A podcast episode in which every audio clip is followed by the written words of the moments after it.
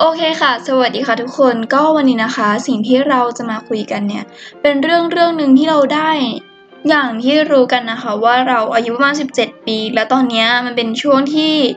เราต้องเลือกทางในอนาคตของเราว่าเราจะเรียนมหาลัยอะไรสำหรับทุกคนนะคะมันเป็นเรื่องที่ยากหมดเลยเนาะแต่บางคนอาจจะแบบรู้อยู่แล้วว่าตัวเองอยากเป็นอะไรตั้งแต่แรกทีนี้เราก็เลยมีความรู้สึกว่าเราอยากจะมาแชร์ให้ทุกคนฟังอยากให้ทุกคนลองคิดในมุมที่เราคิดนั่นก็คือการเคารพตัวเองนั่นเองมันเกี่ยวกันได้ยังไงคือก่อนหน้านี้ค่ะต้องบอกว่าเราก็มีแพลนให้กับชีวิตเราเหมือนกันมีไว้เยอะแยะมากเลยแต่พอเราดำเนินแพลนมาได้เรื่อยๆเนี่ยมันทำให้เรารู้ว่าเราไม่ได้ชอบแพลนนั้นจริงๆอะสิ่งที่แพลนไว้มันดูเหมือนไม่ใช่ตัวเราเลยแล้วเราก็ไม่แน่ใจเหมือนกันว่าเราต้องการอะไรกันแน่เราไม่รู้ด้วยซ้ำว่าในอนาคตเราจะชอบแพลนที่เราตั้งไว้หรือเปล่าเราเลยมานั่งคิดว่าความจริงแล้วอะเราก็ควรที่จะเคารพตัวเองในตอนนี้และในอนาคตด้วยคือเราก็เลยตัดสินใจบอกตัวเองว่าคือน้ำอยากทำอะไรน้ำทำเลย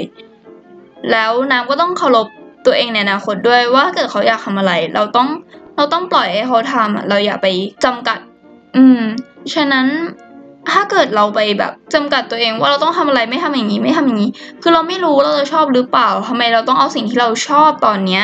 ไปให้คนในอนาคตทำด้วยทำไมเราไม่ทำตอนนี้คนในอนาคตอาจจะไม่ชอบแล้วก็ได้อะ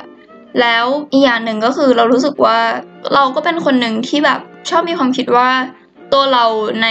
วินาทีสุดท้ายอะจะตัดสินใจได้ดีเสมอก็เลยรู้สึกว่าคือเราจะไม่ไปเลือกทางให้เขาอะเราจะให้เขาเลือกทางด้วยตัวเองคือเขาก็คงอยากจะมีอิสระในการเลือกไม่งั้นมันก็เหมือนกับที่พ่อแม่เห็นลูกเกิดมาเราก็คือตั้งไว้เลยเข้าโรงเรียนอะไรเรียนอะไรคณะอะไรทั้งที่ไม่รู้ว่าลูกชอบหรือเปล่ามันไม่ต่างอะไรกับเราตอนอายุประมาณ15-16แพลนไปถึงอายุ30ว่าแต่งงานตอนไหนมีลูกกี่คนแต่คือทั้งหมดเนี้ยคือเราไม่ได้บอกว่าอย่ามีแพลนนะแต่คือสิ่งที่เรากำลังจะพูดสิ่งที่เราพูดมาก็คือเราต้องให้โอกาสให้ทางเลือกให้กับตัวเรา